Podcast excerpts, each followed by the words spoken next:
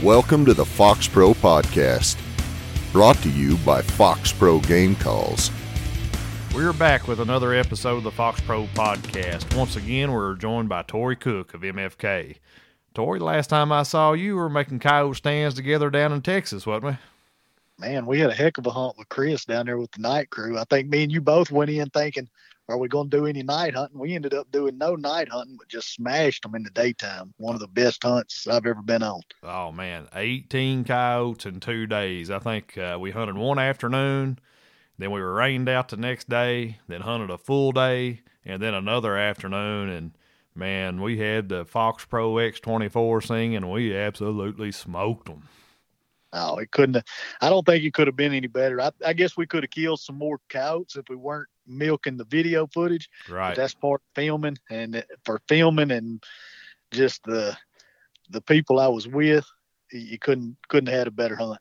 Oh yeah, I mean, uh, me and Torry have known each other for years and and done a few other things together, and uh, have been around each other. But that's the first time we've ever shared some coyote stands and you know, I hope you feel the same way, Torry. But I'm gonna make sure it ain't our it ain't our last. We're gonna be on another hunt or three if I have anything to do with it. Oh, no doubt about it. And that's another thing. We had that one stand where that coyote was right on top of us, and I'm sure all of us caught on. None of us had ever hunted together. Me, you, or Chris had hunted together, but it it seemed like we'd hunted together because everything clicked. I mean, every, you didn't have to communicate on some of those stands. That was a sticky stand, and oh man, we didn't have to communicate. I mean, it's like we'd been hunting together. Everybody knew what was going on and what was going to happen next without even saying anything. Right? Yeah, that that's a that's a memorable stand, and and everybody out there listening, you'll see it see it soon enough. It uh, man, what just what a hunt! I mean, uh, I can't say enough about. it. I can't wait to do it again. Me either. I mean, it's like like we already see, as good as it gets. That's right. Well, Torry, what I'd like to discuss on this episode is March coyote calling. March is what many hunters kind of consider the late season. Most right. hunters have been calling since fall be- fall began, and you've also got your hardcore callers been hunting all through the summer, fall, and winter. You know when yep. March rolls around, there's been a lot of coyotes killed, obviously, and a lot of coyotes is being called to. And the coyotes that, that have actually made it through to this time of year are most likely educated. Simply put, March calling can be can be pretty tough for a lot of hunters. Uh, yeah. Torry, can you tell us at, at this stage what's going on in a coyote's life as we move out of out of February and into March? Well, of course, breeding is just wrapping up. I think the uh, the last coyote that I know for sure was in standing heat was on well about that February 19th point. So, you know, another week actually going out of heat, that'll get you right there to that March time frame. And then those coats are going to mine are, are coming out of breeding and you can tell that they're already getting dented on their mind because they're starting to dig. I think there's just something instinctual about the coats, the males included, uh, even the, the males and females the ones that are not bred, they still almost have an instinctual urge, it seems like, to start digging. And I mean, a lot of times they don't do much with it. They'll dig a hole a foot deep and then they quit. Right. But they don't do that at other times of the year where they're just constantly digging. And that's what they're doing right now. I'm starting to see these goats digging, digging, digging. And some of these uh, females are going ahead and there's one old den site that they have cleaned out and are working on right now. So it's they're getting it on their mind. And we've talked about it before. Even though the pups are not here, those coyotes instinctually get denning and pup rearing on their mind. And so those pup sounds start playing a role long before those pups actually get here. And, and we're kind of rolling into that right now. And the coyotes are showing me that they've got it on their mind because they are starting to clean out some of those dens. Right, and so they're cleaning out dens, and uh, like you said, they're they're actively digging. Even if it's not cleaning out an old den, you see them. I guess you see them digging a little bit. They're kind of what, just kind of testing around to see if it's a spot they might want to dig a new den, so to speak. I guess. I guess it's it's like it, like I said. I think it's it's almost like an instinctual trigger in them to where they start getting dented on their mind and they'll just start digging holes uh, and doing more digging than what they would you know other times of the year and you'll even see males and, and other females you know, dig holes and get in the holes, but they they don't stay in them. And I think most people know coyotes don't typically den unless they're, right. you know, unless they have pups. But they've definitely got pup rearing on their mind, having pups on their mind, and we can take advantage of that this next month. Even though, like you said, March is this time of the year for multiple reasons is a tough time to call. Yeah, it's it's just one of those transition periods. You know, like you said, they've uh, they've been breeding. It's been the breeding season, and now that's slacking off. So a lot of these sounds and sequences that have been on fire, you know, they'll continue to work, but they'll start, you know, working less and less and less as we go on. And when you get caught in that period between breeding and them actually throwing their pups out, it can be it can be tough for people. And it's not just just that, you know, it, it's they've been hunted so much through this time of year. They've heard so many sounds. You know, they've heard all kinds of different prey distress. They've heard all these fights. They've heard her howls and stuff. It, you really got to. You might have to change things up to continue continually have success. And uh, yeah, and go ahead. No, you go ahead. What was you going to say? Oh, I was going to say, I was going to say we something else that we mentioned. You've mentioned in the earlier podcast, talking about getting into this time of the year. Right now is when the coyote population is at its lowest because right. we're the farthest away from when they had pups. You know, this past a year ago. Right. So all some of those coyotes died of natural causes, hit by cars, whatever, and then a pile of them have been killed from people uh, hunting them and, and smashing them That's and killing right. lots of cows. So you get, and not only, not only do you have fewer cows, but the ones that are left, like you said, have been, uh, they've heard it. So it makes it, makes it tough. And then another thing to add to that is when those cows start getting dented on their mind and pup rearing, they're this can be a plus. It can also be a, a big negative or something hard to overcome their area shrinks. So when they start getting denning on their mind, the coats that are left, the ones participating in denning, their area shrinks way down. So right. they're not coming all as far, which if you don't know where they're denning at, that makes it or can make it hard to call those cows because you just may be too far away from them when you set up.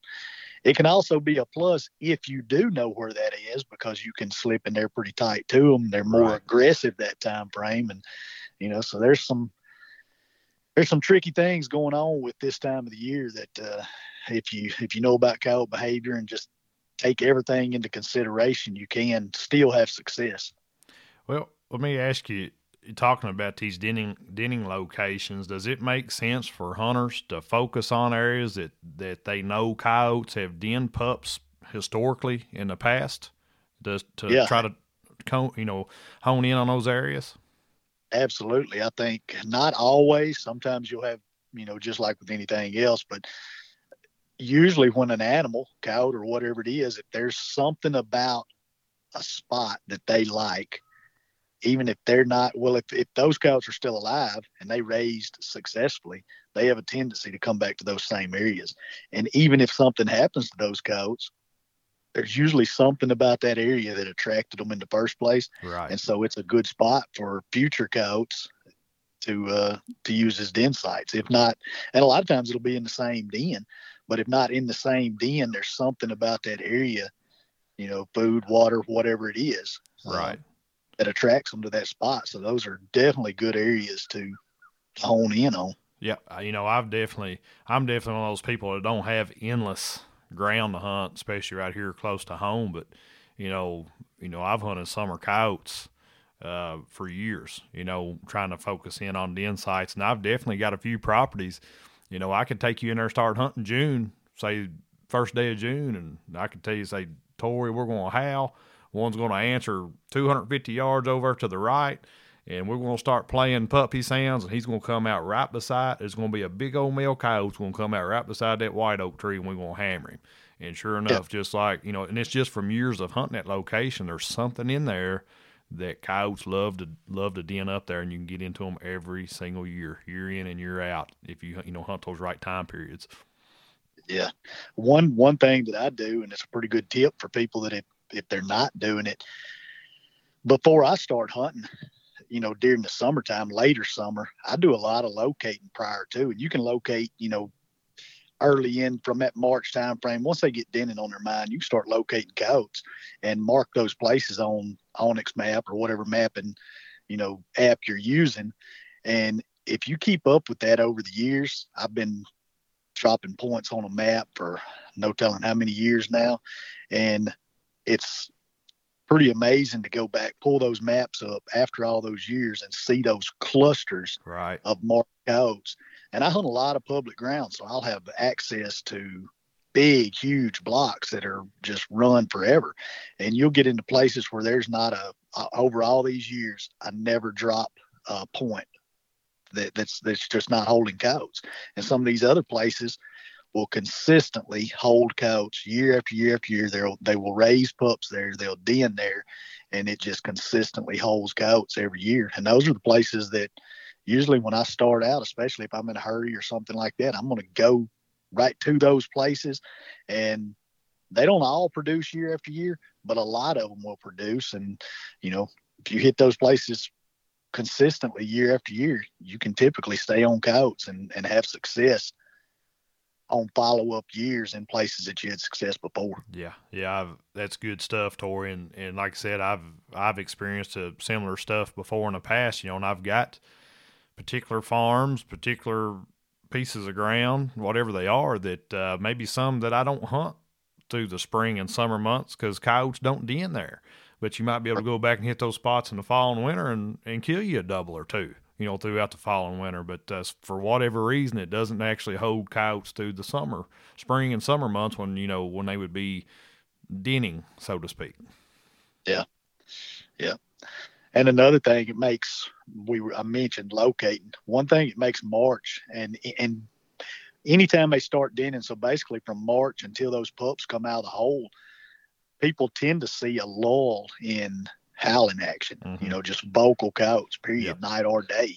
They tend to start shutting down vocally as those dens. You know, as they start digging those dens, pretty much during the month of March, and until those pups come out of the hole people need to keep in mind that it may be difficult to uh, to hear coyotes. So, so, we, so we you're saying out. this time of year, you know, going into March, it's still a good idea to try to locate, but don't expect to hear a lot of howling. Is what you're saying?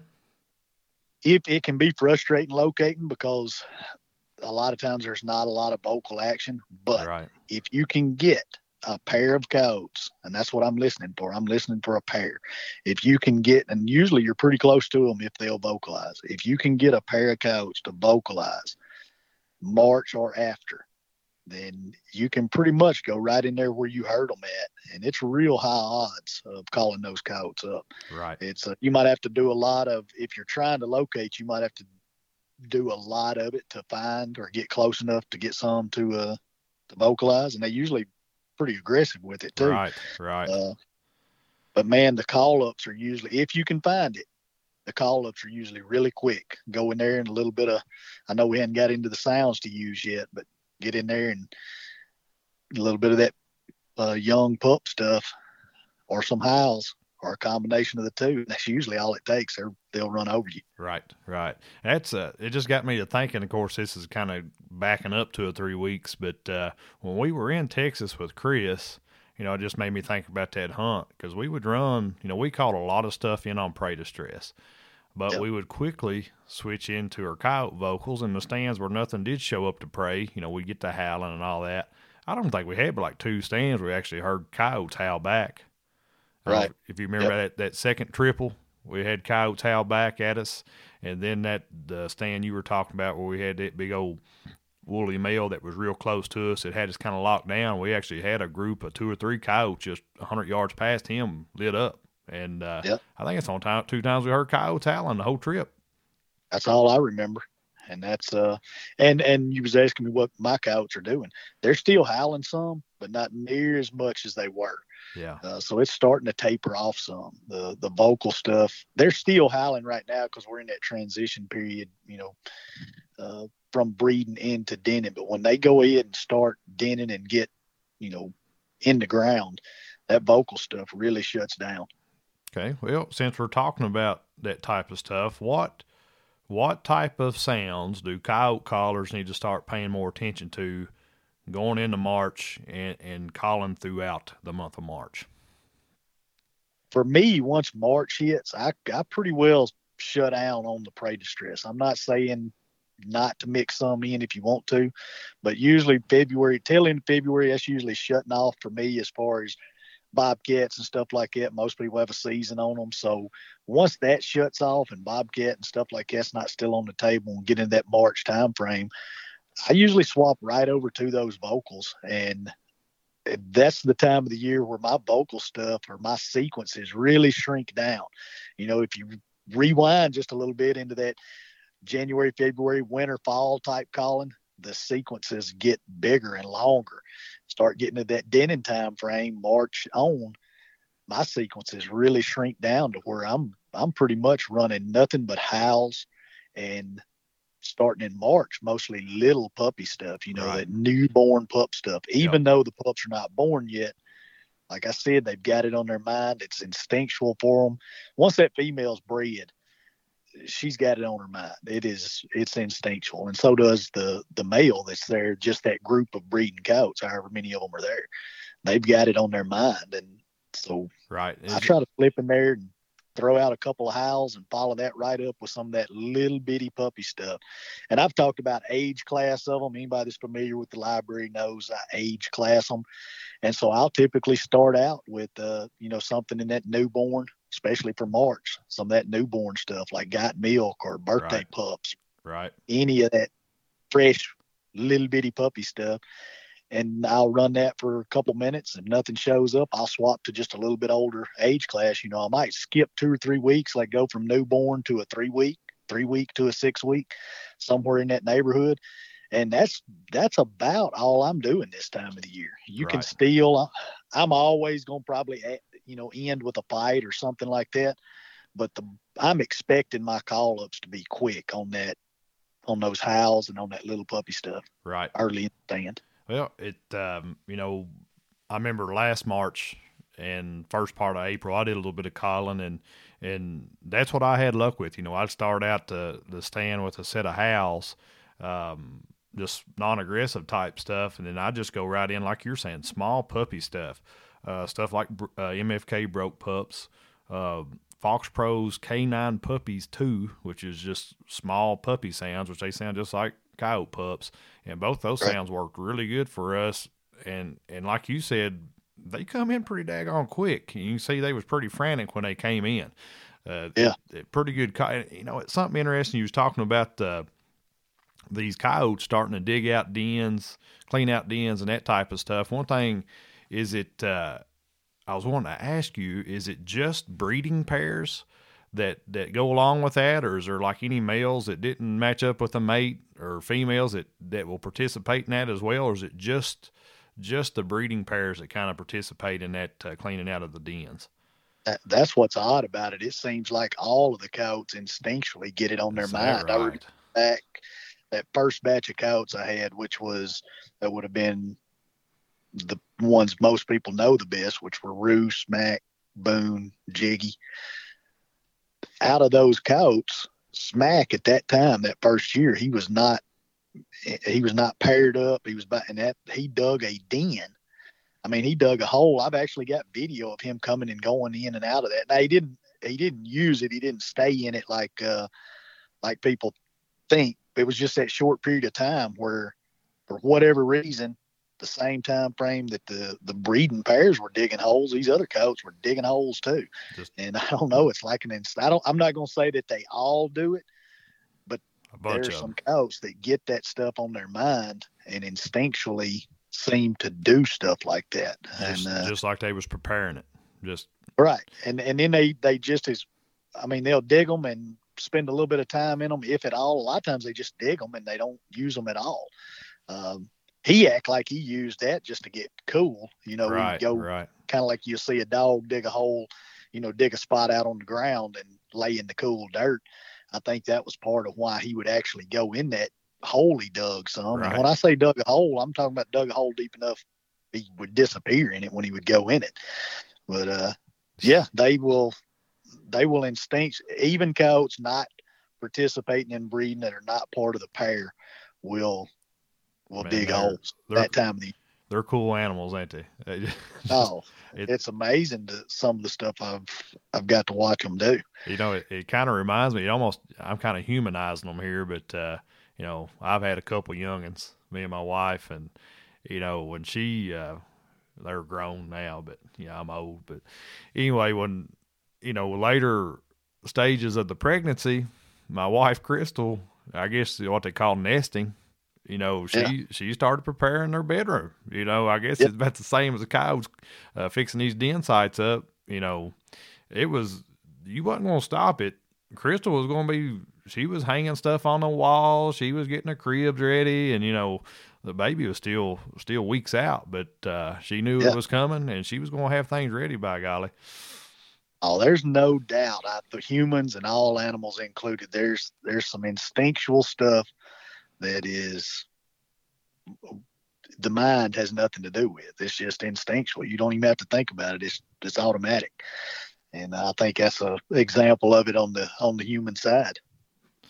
Cool cool critters, that's for sure. So we talked about uh we started talking about sounds there a little bit. We mentioned the coyote vocals.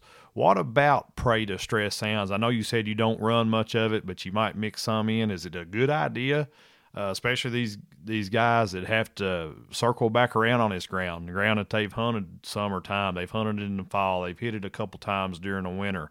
Is it pretty smart for them if they are going to run some type of prey distress? Think about running stuff that they haven't burned their ears up on throughout the year. Maybe running they if they like running rabbit, try some of these bird sounds or or fox sounds or or anything like that.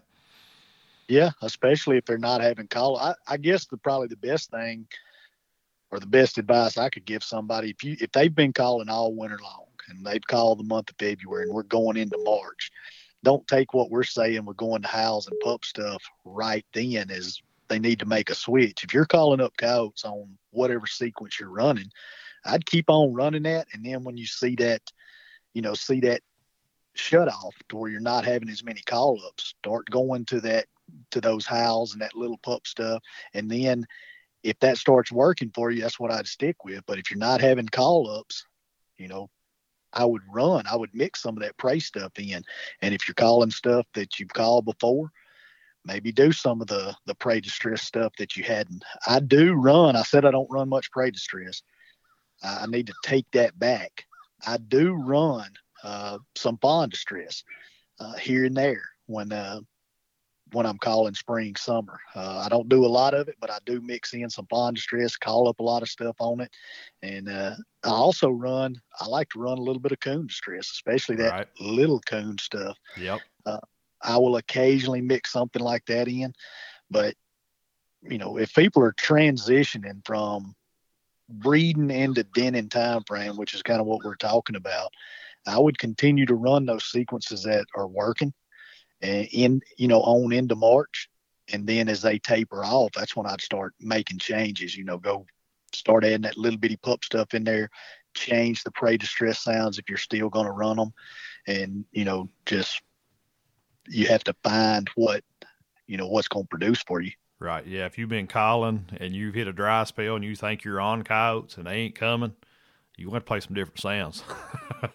you know, if it's just plain and simple. Yeah. Uh, you mentioned the coon. Or Jeff Ryder's going to kill me. He listens to this, but that's one of Jeff's secrets. One of his secret weapons is if stuff ain't coming, some reason he'll switch over to some coon sounds, coon fights. He'll mix uh, a coon fight with a pup distress. He'll play just smaller raccoon distresses from the Fox Pro library there, and he'll start killing coyotes. I don't know what it is, but he can he can switch over to coon when nothing's calling. He'll switch over those raccoon sounds and start calling killing coyotes. It, it's crazy. Which I I tried. I don't ever have much luck with it, but it sure is one of his secret weapons. I, I do a lot of coon calling. It's it's fun. I mean, I've got a lot of footage I need to put out on that. But what got me to really using coon distress is coon calling. We would go out targeting coons and call in these coyotes, Really, really. and it started happening. Started happening fairly often, often enough that I realized I ought to be running some of that. And I've called in uh, a lot of not just coyotes but bobcats too. I think I've told you before. My best morning of bobcat calling. I think it was me and Kerry one. We called in six cats before lunch, just right here around my house. And we called in every one of those cats except one on coon distress. Called one in on rabbit on a diaphragm. That's actually on one of the MFK videos, Yep. and some of the some of the ones that we've called in on coon distress. And this is not starting with coon distress. This is running through birds and rabbits and other sounds, and then swapping over to a coon and having a cat or a coat show up. That's when they come But, in. uh, Yeah. Yeah. And I skin, uh, we killed one bobcat that morning. That was a big, pretty cat, and I was just going. to I did taxidermy years ago, so I was going to save the skin and uh, just flat uh, skin it. My wife will use some of that stuff for, you know, a rug or whatever. So anyway, I skinned this thing out, and it was a big old fat bobcat. And anyway, I noticed he was slam full of something. So I, after I skinned him, I cut him open. That thing had a whole coon in him. I mean, it, it Really? had digested enough, but it was just his his gut was just slam full of coon hair and meat. Wow. And just mad. But yeah, that thing was. And so I thought it was odd. We called up all of them except that one on coon, and then cut that one open. He had a coon in him. I said, well, There you go. there you go. or they like to snack on them occasionally anyway. That uh, that's that's pretty that's pretty interesting. I and I think I've heard we was talking about Jeff. I think I've heard him talk about calling in cats to on coon sounds as well. But of course, I never have. Um, one sound that I have had luck with that uh, I don't know if you can call it a prey distress sound. It's definitely not a coyote vocal, and I don't know really if you can call it a prey distress sound. But there was one March coyote stand that I remember from two years ago. Hunting on. Uh, uh, farm just down the road here, hometown place. I had usually killed six or eight coyotes off this place throughout the year, and I hadn't really done much calling on it that year. I think I just killed a, maybe a double and a single, and that was it.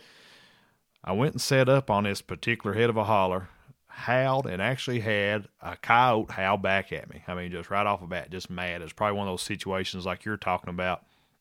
You know, a, a coyote that was preparing a den because it is a spot I will summertime call. Well, I run through all kinds of stuff. Coyote never did come out. And this coyote howled not 150, 200 yards away, so I knew it was close. I run Right. through pups. I played rabbits. I did. I said, well, I said I've boogered this spot up. He's he circled downwind, or I played something that boogered him, or something. And just on a whim, I played Fox Pros Platinum Gray Fox.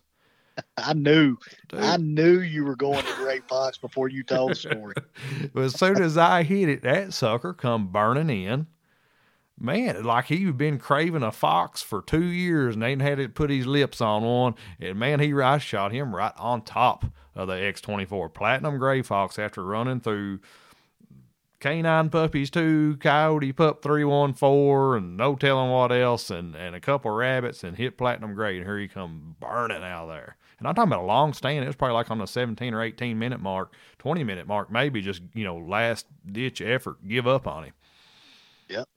Gray Fox and Coon Distress are two of those overlooked sounds that I would consider prey sounds.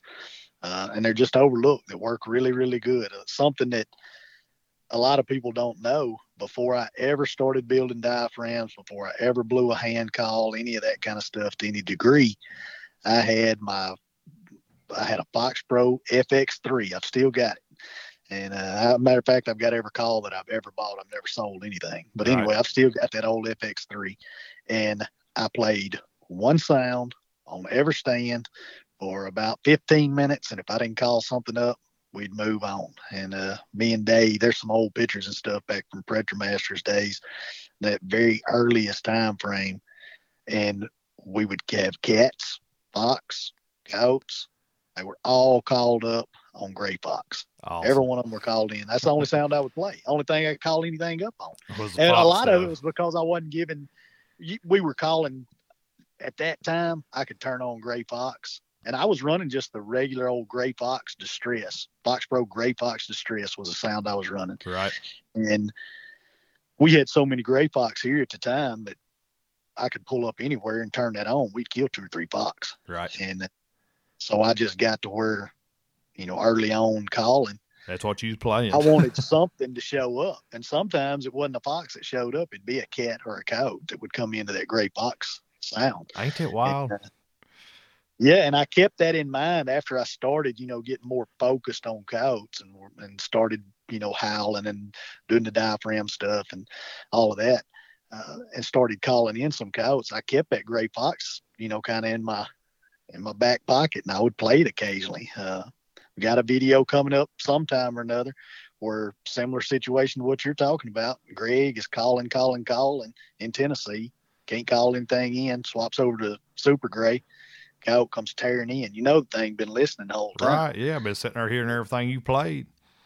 Yeah, just like what you're talking about. So that going back to what we were talking about for March calling or anytime, you know, some of that stuff people have been hammering it.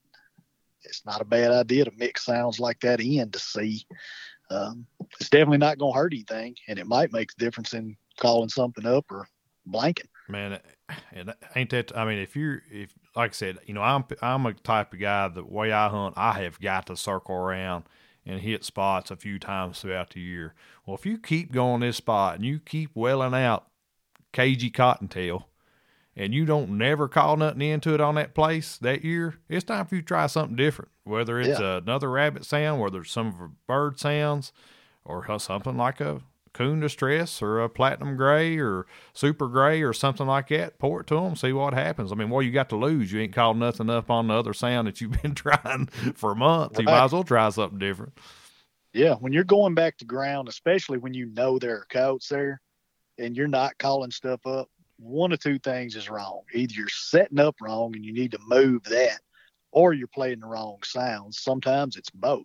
So you need to change some of that. and, uh, exactly. and you should be able, if there are coyotes on a place, you should be able to call them up with something. Uh, I'm not saying they're all going to come every time, but you ought to be able to have success if you know there are coyotes there listening. Good stuff. Good stuff. Well, Torry, well, would you share a sound sequence? You pretty much did earlier, but let's let's lay it out there for how many minutes you do this, what you start with, go to this, breaks or whatever. Share a sound sequence with us that is that historically works during the March time frame for coyote calling. So I'll, take this as though the breeding stuff has shut off and we are yep. strictly targeting denning coyotes. Yep. If I go into a spot and I and anytime I'm calling during that March, then I'm I'm calling a spot that I know coach there. I'm not doing blind calling during March because it's already a tough time. So I just I'm not saying you can't do it, but I'm not doing much blind calling. I'm going to know there are coyotes are there either because somebody's been seeing them or I've heard them or something.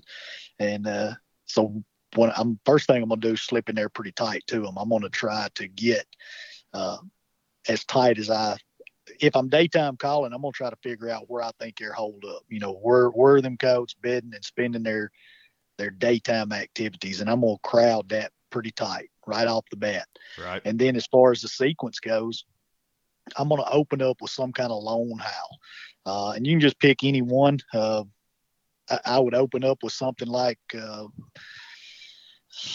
just any one of them. Boone Lone Wine Howls, that's a popular one. Uh, Smack Bottomland Howls uh, Rue Lone House, any of them. Bougie Homesick House, one of my favorites. Uh, I would open with one of those lone howls, and if I didn't get a response, I'd answer with another lone howl a minute or two later. And from there, I hope I get some kind of response. But if I don't, then I'll typically fall right into. Sometimes I'll go ahead and run a group howl in there, but early in the March time frame, I'm I probably won't. I'll just go with those couple lone howls and I'll fall right into that little pup stuff. And after I do that second lone howl, I'll again I'll wait a minute or two, sometimes longer if I'm being pretty patient. I may wait three, four, five minutes.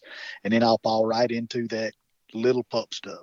And I'm gonna start with something in the ground, you know, that birthday pup, got milk, something where their eyes are still probably closed and they're in the hole just whimpering whining. It's right. not even a pup distress. It's more of a it's more of a hungry pup whimper whine. Yep. That's what i'm going to start with. And i'll probably run that about three minutes or so two and a half three four minutes. Nothing you know i don't watch my my watch but uh something in that three minute range. And then i'll swap to a different pup distress or pup sound and go to just a little bit older age class. So I'll jump, you know, to a two or three week uh, pup distress after I've went from those hungry pup sounds. and run it for two or three minutes. And then I'll probably swap to another one. And I may end up going through multiple uh, of those different age class pup distress sounds, playing them for two to three minutes each before I swap to another one. And if nothing shows up on that, I'll go right to one of those, uh, you know, a pup fight or one of the adult fights. Hound Town's always a good one to end with. Um, and then that's about it. That's pretty much all I'm going to do. Right. So pretty much the, the, the meat of it is pretty much running through a series of pup sounds, starting baby, baby pups, eyes closed stuff, and kind of graduating up in a little bit different age class for several sounds just to see if you can't get something to trigger on one of them. Yep. Yeah. And if you want to mix, this is would be optional for me. Sometimes I do it. A lot of times I don't do it. Would be mixing in, you know, some of those some of those prey sounds. Uh, occasionally, when I think I'm right on top of coats, like I was talking about crowding them, I'll start with something. I don't do it very often, but occasionally, if I think I'm right on top of them, I'll start with some of those, you know, smaller uh, prey sounds like uh, woods rat or bowl squeaks or yeah. you know anything like that, gray squirrel, some of that, you know, more rodent type prey yep. distress. Yep. Uh, I may run that for two or three minutes, um, and then go into those vocals. But most of the time, I'll I'll go right to those, right to a lone howl. Wait a couple minutes, answer with a lone howl, wait two, three, four minutes, go right into that little pup stuff. Start with the youngest. You don't have to. I don't think the order makes that much difference. I just usually start with the youngest and then build as I go. Right. But I'll run through however many of them I want to go through. I might run through three or four and decide, you know, it ain't happening. Or if I'm convinced I've heard coats or I'm pretty sure they're there, then I may keep keep after it until I've run through, you know, six, seven, eight different pup sounds. Right, right. And then end with one of those fights for two, three minutes, uh, maybe a couple fights, and then I'll I'll move on. My stands are not usually not as long unless something howls and you know I know I'm working a coat. I'm usually not going to be there as long that time of the year because, right. like we talked about earlier, you're probably if you're going to call something up, you're probably close to it already, and it's not going to take them long to get there. So if you've been there, you know, you get into that 12 plus minute mark that time of the year. Start thinking about that next cow stand. I, I do, which is different than you know. It's it's odd that that March time is such a transition because if you rewind just a little bit, I'll have stands in January, February that may go, man, they may go 25 plus minutes right. on a regular basis. Right. Because I'm running so many sounds. And coyotes will come from further away. So right, exactly. it makes sense. Totally makes sense. Yeah. Well, it's just a big difference between when a coyote has denning on its mind, it's a completely different animal. When you get denning in pups and that mindset, that's a completely different animal than a coyote that's thinking about breeding or pairing or just surviving. It's right. A, that's big difference. Even though they're those those time frames are stacked right on top of each other right. from one to the next. Yeah, exactly. And when do you, when will we see that next transition period in the coyotes referring to their behavior and how they be acting? I know that'll be when they actually have the pups, but when will we yep. look to kind of what's the time frame for that for everybody to know? Well, your earliest born pups are probably going to hit the ground tail end of March, or yep. the you know bulk of them. The majority of them are going to hit the ground. I always use April 10th as a as a pretty good marker. I think 70% of the pups will be born within two or three weeks of April 10th, one side or the other. But it'll string out, you know, from your from your earliest born pups in tail end of March to your latest born pups in May. You know, that would get you your your pups in the ground time frame. But I would say that the next big transition I, from March, when they get denning on their mind until those pups come out of the ground, that's pretty much all the same type deal. Even though they don't have pups yet, they're in that mindset and they'll keep that mindset until the pups actually get out of the ground. And then when the pups get out of the ground, you have a, a really big swing because all of a sudden you've got a whole lot more coyotes. You've got coyotes that are extremely territorial. Yes. And you can have some of your, uh, some people don't like to hunt summertime because it's hot, because there's pups, whatever. But I think people are missing out if they don't take advantage of just how, I mean, I hunt coyotes for fun. I'm not keeping their fur. I'm not, I'm hunting them for fun. And I don't, I don't right. try to paint it any other way. That's what I'm doing. And uh, to me, a coyote is is a coyote. So that time frame when those pups get out of the ground, that can be. I mean, that's just some of the the most fun you can have calling. It's Oh, the most man. aggressive the coyotes are going to be all year long. They usually screaming in your face, running in like Fast man, action. man. It's vocal action in the daytime. I mean, everything that everything that you can ask for happens that time of the year. Other than the coyotes are not fluffy and pretty when you get them on the ground. right. Yeah, they can be pretty. Yeah, they, man. Yeah, I know. Full of ticks, thin haired. Yeah, they can look pretty Yeah. rough. That's for sure. yeah, but I, I think we can run that. You know, the the sequence type stuff that we're talking about with those howls and that little pup stuff, and maybe ending with some fights. I think we can run that from March all the way through until about tail end of May. And I would say that then once June hits and those pups, once those pups start getting that three, four week old time frame and they're out of the hole, then you can start adding. That's when I start adding to the sequence. So I'll Right, start right. adding some of those. Those pups get three weeks old, they start fighting. I know a lot of people think, man, that's that's awfully young. Three weeks old, they start establishing pecking order. Man, I I've mean, seen I've seen some of those videos you've you've posted of them little bitty old fuzzy cute little pups. Man, them things are vicious. They're vicious. mean little suckers and they start at three weeks they start establishing pecking order and so that's when i mean we'll probably do another podcast before then but uh, that's when that transition time frame we'll start adding those pup distress i mean those pup fights in Yep. along with those pup distresses and those pup distresses will continue to you know the age class will consent will continue to change and you can call them up on any age class at any time of the year, but I do think if you'll kind of track where those coyotes are at in their, you know, what stage of life they're in, the age of the pups at that time frame, and you you kind of track with that and use those pup distress sounds that are related to that age class. I mean, the coyotes are hearing that. They're they're keying yeah, on that. yeah. So if we take advantage of it, I think it helps us call call in a few more. I do too. It just and it just makes so much sense. I mean, that's the age class they're at. Play those type of age class sounds, and plus that helps you keep certain sounds fresh. You ain't got to burn up every sound you got with every stand every day of the year. You can't. We've got so many sounds now with the Fox Pro library and the MFK Game Calls library. You can save some of these extra potent sounds to keep them potent for years to come. You ain't got to just keep hammering the three same three sounds all the time. Yeah, and it, it is such.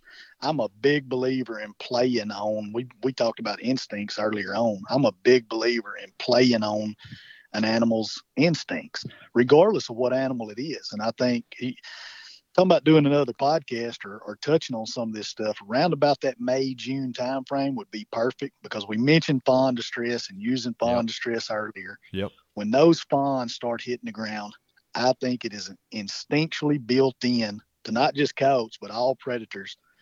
They know it's coming. It's just like bear uh, being attracted to a salmon run. They don't have to to see those. They're waiting on those fish to get there. Right, if anybody's ever right. watched that, those bear know it's going to happen. It's in it's built in. It's instinctual. They'll show up before they actually run. Just and Right, two days later, there they are. Yeah, they'll be there way in advance, waiting on those fish to get there. That's instinctual. I think the same thing happens when fawns hit the ground. I had to do some study stuff with uh, fawn mortality years ago. I was doing some seminar stuff, and I had to do some research on some of the fawn mortality rates that they attributed to coyotes. And in this particular couple, two or three studies as a whole, is about 70% of the fawn mortality rate was attributed to coats in that area. Now, this area I was looking at didn't didn't factor in black bear, but just predators as a whole. Just shows you how much they're keying on those fawns that time of the year, and I think it is I think it's instinctual. They know it's going to happen before it happens. They're ready for it, and we can take advantage of that by knowing it's coming too, and uh, you know, being out there with some of these pup sounds we're talking about. The age classes tying in to where those coyotes are at instinctually, and then stuff like fawn distress, using that at appropriate times where I mean it'll work anytime but it's dynamite that time of the year. Right. Yeah, and that's the thing. You ain't gonna see too many coyotes that's gonna pass up a fresh fawn laying on the ground. They stumble over it. It's it's a had lad. yeah, yeah. I, there's no doubt some of that stuff is, uh, you know, call it whatever you want to, instincts, uh, evolution, whatever, whatever you want to call it. That stuff is built into to certain animals and just their oh. survival instincts. It's it's part of it, and the more the more we learn about these coyotes, the better we'll be at calling them up and killing them by being ahead of that. I mean, a lot of times, you know, if if you don't know it's coming, then you're behind the game when you finally start using it, or you hear about somebody else using it. You're, you know, you may be late summer and you miss out on, right. you know, when it's best. Well, but, uh, you know, and that's the thing. You know, I've said this before. Coyotes, you know, they're uh, they've been put on this earth to to depredaze. You know, they're they're either committing. You know, they're either committing depredation or thinking about doing it. that's just the way it is. And usually, yep. what they're doing is they're hitting the most readily available food sources. So when them fawns still start hitting the ground, guess what? That's the most readily available food source at the time, and that's what they're going to key in on. Yeah, it's big and easy too. That's a pretty good meal. You get to some tender, tender, juicy fawn. I'm making me hungry. I hear you. I hear you. yeah, they're they're either committing an act of depredation or they're thinking about committing an act of depredation. That's just how they are. Yeah. And yeah, and and being ahead of that, like we talked about, we were talking about going ahead and using those little pup sounds. Yep.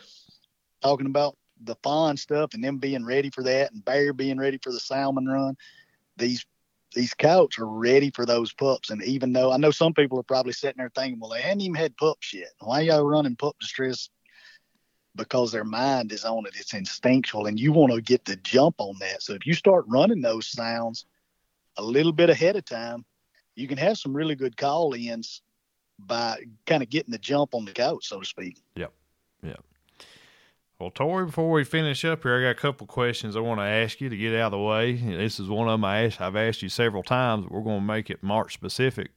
What's your top three favorite sounds for March? If you just want to run out there and play three sounds, what are they going to be?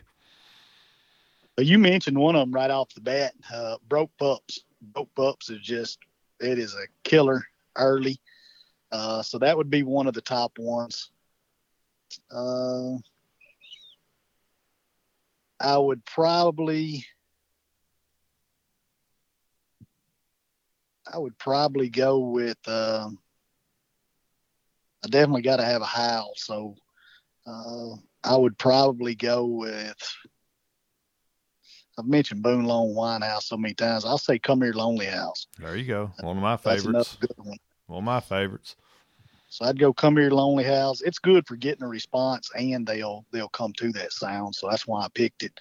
Uh, Come Here Lonely House, Broke Pups, and of course I want to run. I want to throw you about seven or eight pup sounds in right, there, but right. I just got to have three. Picking three. Need three. Since, since I'm only picking three, I'd I'd go right back to uh, probably go. I'm gonna, I'm gonna go with Bam Stanky fight. I really like that fight. Uh, Stanky fight. Nice, yeah. nice. For, for that March time frame, it's just a younger age class, so I'm gonna I'm gonna go with that. I started to say Pound Town, but it's a given. I don't have to mention it. Right. That's right. That's right. All good stuff. Good. And I'll throw three more out there. I always have guys that'll write in stuff. Well, what about just some of the Fox Pro sounds? I don't have all the sounds yet, and you know I don't have the money to spend on it. Well, I'll tell you three good Fox Pro sounds. It's almost on every single collar, and they're they're pretty similar to what Torry said on the MFK side. It'd be female decals. It's a got two great big old long howls at the beginning of it, and then it goes into some shorter howls. It's really good. Really good at getting coyotes to howl back, and just like Torry said, they'll often come to it I mentioned it earlier, and I have people think I'm crazy, but K9 puppies too. Yeah, they are domesticated pups, but guess what? Little tiny puppies. This this these puppy sounds that were recorded. I don't know what it is. Coyotes will come to it, and they're just small puppy sounds. And then there's a old sound that a lot of people don't think sounds all that good. It's old coyote pup distress number two. You don't hear about coyote pup distress number two very much, but I don't know what it is about the pitch of that sound. But my goodness, back in the day, you used to be able to just set up, no howls, no nothing, play pup distress number two, and coyotes would come running from three or four different directions. So there you go. There's your three Fox Pro sounds to go with that. Um, I got another question for here for you. I hear a lot of hunters say that their right. least favorite month for calling coyotes is March. I want to know where Torry Cook ranks it.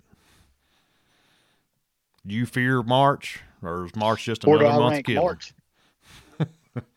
uh, March is a tough month, but I like March when I when I find coyotes. So I actually like March, but I do a lot of riding to find those pairs that I was talking about earlier. Right, right. And those are really high stands. So that's a if I was blind calling, I would hate March. Yep. But yep. If I'm if I'm fine if I know where the coyotes are and you know I'm going to make an effort to know where they're at, then I actually like March. So um, and I don't have anything else going on right. That's another reason that I like March. You, know, yeah. you get some of the months that are really good for coyote hunting. I don't like I don't like it that they're good because I've got other things occupying me. You know, right. I'm bow hunting deer, I'm chasing turkey or Might whatever. Fishing so, a little bit. That's yeah. right. Well, what what's your least favorite month? What if you had to pick one? Which one you just like? They said you got to cut out one month out of the year not to coyote hunt. What month's it going to be? Take out take out deer hunting and all that stuff. Say you was, all you was doing was coyote hunting. What month would you kick out there? Uh, probably you said don't consider anything else. Yeah, don't consider Just, don't consider turkey season. Don't con, don't consider when them crappies biting, all that type of uh, stuff. I would probably uh,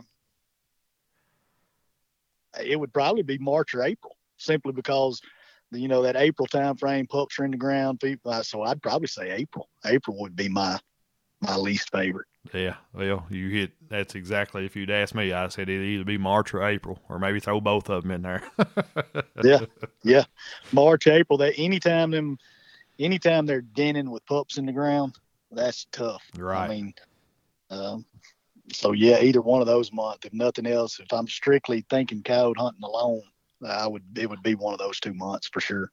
And May would be followed right be- behind that, and then once June starts, then I really start liking it.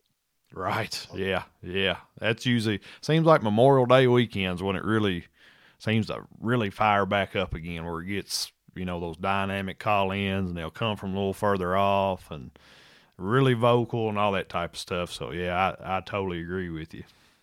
Well, let me flip the script on you. What's your favorite month? If you could only hunt or, or a couple months, what's your favorite? Man. And you can consider multiple things. You can consider whatever you want to consider. What's what's when you gonna hunt them? Can I pick more than one? I, I, well, you can't you can't spread them out. You can't pick one from the summer and one from the winter. okay, I I'll do. Uh, I really like July. Man, yep. one thing about July, there's daggone mosquitoes are buzzing everywhere, and there's flies biting on you, and ticks are crawling all over you, and the grass is making your legs itch, and snakes are trying to bite you, and I mean it's it's rough for that, and it's usually so hot no matter where you go. It's it's horrible, but man, if you can get past all that, I've had some of the wildest call ins and some of the most fun stands I've ever been. I'm talking about making stands when it's 105 degrees outside in some places. And you don't Yeah. think you call a coyote up for nothing. And here come a pair come rolling out with a helper or two, and they'll be screaming in your face. July's cool. Yeah. An- another time is September. Yeah. Right when those yearlings really get, you know, they're almost as big as mom and dad, or look it anyway. And and there's just so many sounds it's working. You know, you can start calling them in on your prey distress stuff. I like September really well, and then I'd have to finish up with uh, I'm gonna say July, September, and December. Yeah. That pretty much would that would be real. All things considered, I ain't gonna be hunting them in December because I'm probably still chasing horns. But uh, but what I really like about that summertime frame, no people. You, you don't have any deer hunters, turkey hunters, any of that. Right. Ground access is easier. People will let you hunt. You can get by with hunting places. I have a ton of ground in the summertime that I don't have in the wintertime Right. because of deer. Right. turkey season. Exactly. Exactly. Uh, so you can just get by with so much and all the reasons you mentioned, just those dynamite stands with crazy call ins. Yeah. Uh, so I would I would pretty much that June, July, basically June through uh, September. It's hard to beat that time Oh, frame, and especially especially July through September. It It's. It, you know, and I'm not I'm not really throwing August out. August is right there with July, the same type of stuff. But I don't know. I guess the tail end of September and the first part of October during that stretch, and then the stretch of like mid December or maybe maybe the whole month of December. That's usually when I kill the bulk of my coyotes. My two biggest coyote calling months where I'll kill the most coyotes is usually always December, and usually it's it's that September ish, October ish time frame. I don't know. I I don't know if that's just when I'm a better better coyote caller for for how I call or what, but that's usually when I kill the. That's when I'll have my two best months of coyote calling throughout the year. Yeah. Day daytime coyote calling. Right. Yeah.